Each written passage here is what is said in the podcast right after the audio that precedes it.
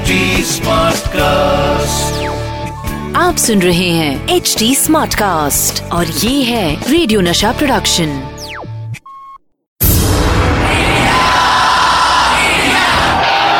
एक ऐसा प्लेयर जो जीत हासिल करने के लिए सिर्फ़ फैंटास्टिक विकेट कीपिंग ही नहीं बल्कि विकेट के पीछे कुछ विकेट हरकतें भी करते थे।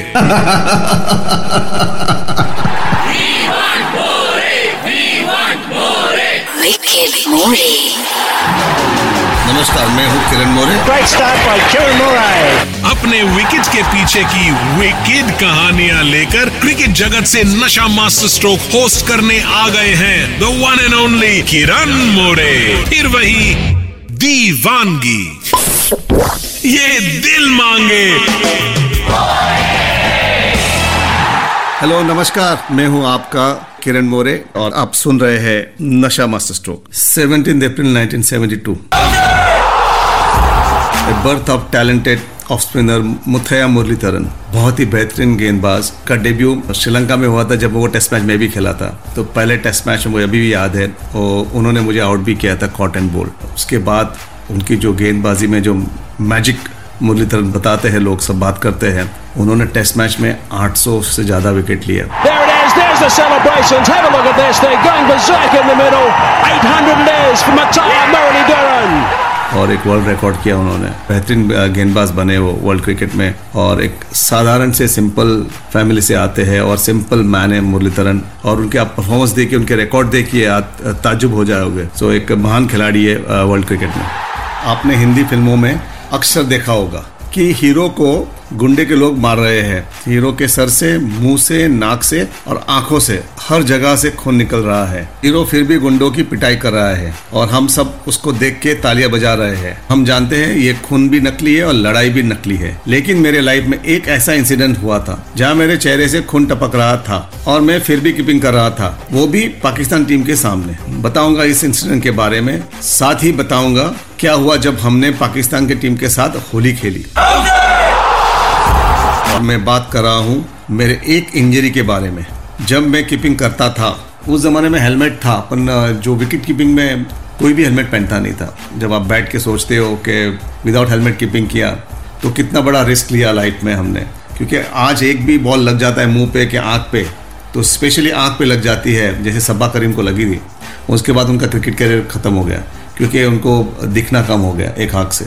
तो ऐसे हमने चांसेस बहुत लिए और जब इंजरीज भी होती, कभी उंगली पे लग गया तो उस ज़माने में कोई बी के साथ हमारा कोई कॉन्ट्रैक्ट नहीं था। अभी तो सबके पास एक दो साल का, एक साल का कॉन्ट्रैक्ट होता है, जो आप सेंट्रल कॉन्ट्रैक्ट बोलते हैं उसको। करीबन तीस क्रिकेटर्स उनको कॉन्ट्रैक्ट दिया जाता है। तो मैं मैच में प्रदर्शन भी अच्छा है कि अभी मुझे फ्रैक्चर हो गया तो आपको घर भेजा जाता था। और आप खुद का ट्रीटमेंट कर रहे हो, क्योंकि खुद के पैसे से आप, खुद के डॉक्टर के पास जा रहे हो।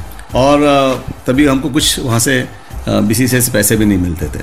जो मैच का अलाउंस था, वो मैच फ़ीस थी, जो पिछले मैच के लिए उसका ही था। फिर आप एक महीने के लिए बाहर हो, कि चार महीने के लिए बाहर हो, कभी किसी को मैंने देखा है फास्ट बॉलर्स थे, उनको नी इंजरी हो जाने की तो पाँच पाँच छः छः महीने बाहर चले जाते थे। ऐसे ही 1987 में हमारी टीम पाकिस्तान के खिलाफ बैंगलोर में एक मैच खेल रही थी। उसमें मुझे बहुत भयंकर इंजरी हुई। हमारे ज़माने में क्रिकेटर का इंजर्ड होना कर्ज था। आप कितने भी बड़े प्लेयर हो इंजर्ड हुए मतलब टीम से आउट कैरियर खत्म, ऊपर से विकेट कीपर की लाइफ खतरों से भरी हुई होती थी। मैंने आपको बताया कि हम लोग 1987 में पाकिस्तान के खिलाफ बैंगलोर में खेल रहे थे।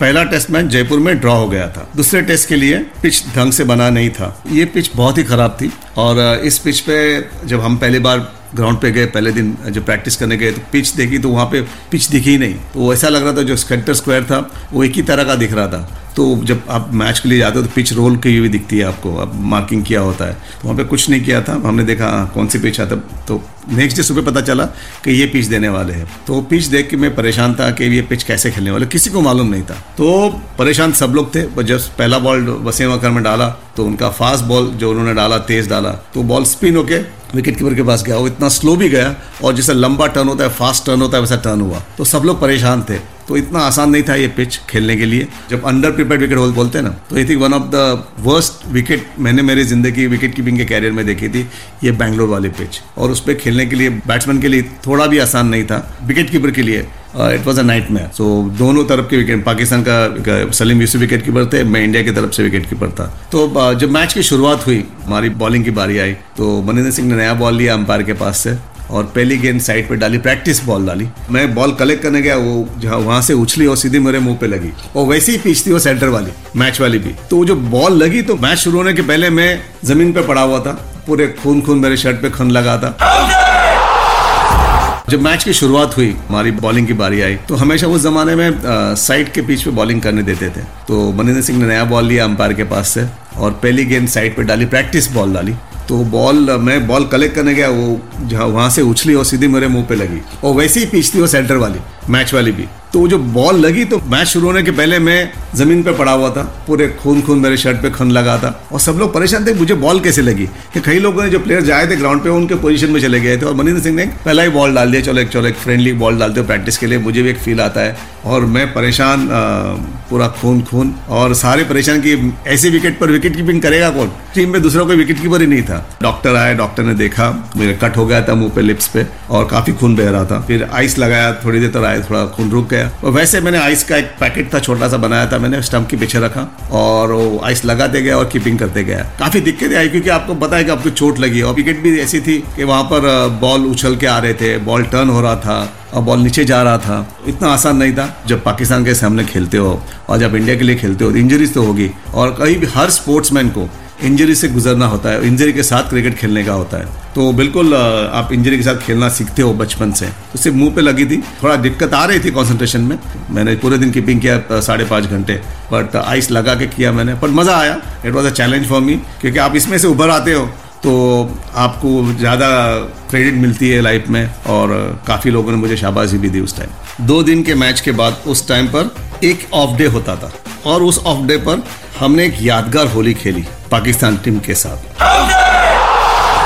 तो उस जमाने में हम लोग छह दिन का मैच खेलते थे मैंने एक दिन उसमें से रेस्ट डे होता था। मुझे याद है कि हम पाकिस्तान टीम भी वहाँ थी और दोनों टीम ने मिलकर जो होली खेली है बैंगलोर में अभी वो होली मैं कभी नहीं भूलूँगा। इस होली में दोनों टीम पिच पे लड़ाई कर रही है। Off the field on the rest day हमने जो सुबह से होली खेलना शुरू किया वो होटल का नाम भी मुझे याद आता है वेस्टिन होटल है बैंगलोर में। बड़ी बिल्डिंग नहीं है उसके अंदर, वो होटल में। तो सब नीचे ग्राउंड फ्लोर पे रहते थे सब उस उस जमाने में। होली का माहौल शुरू हो गया। और दूसरे लोग भी थे होटल में, जो गेस्ट थे, वो भी होली खेल रहे थे। मैं, रवि शास्त्री थे, हम लोग का सारे प्लेयर्स थे, चंद्रकांत पंडित, थोड़े हमारे लोकल दोस्त भी फ्रेंड्स आए थे होली खेलने के लिए।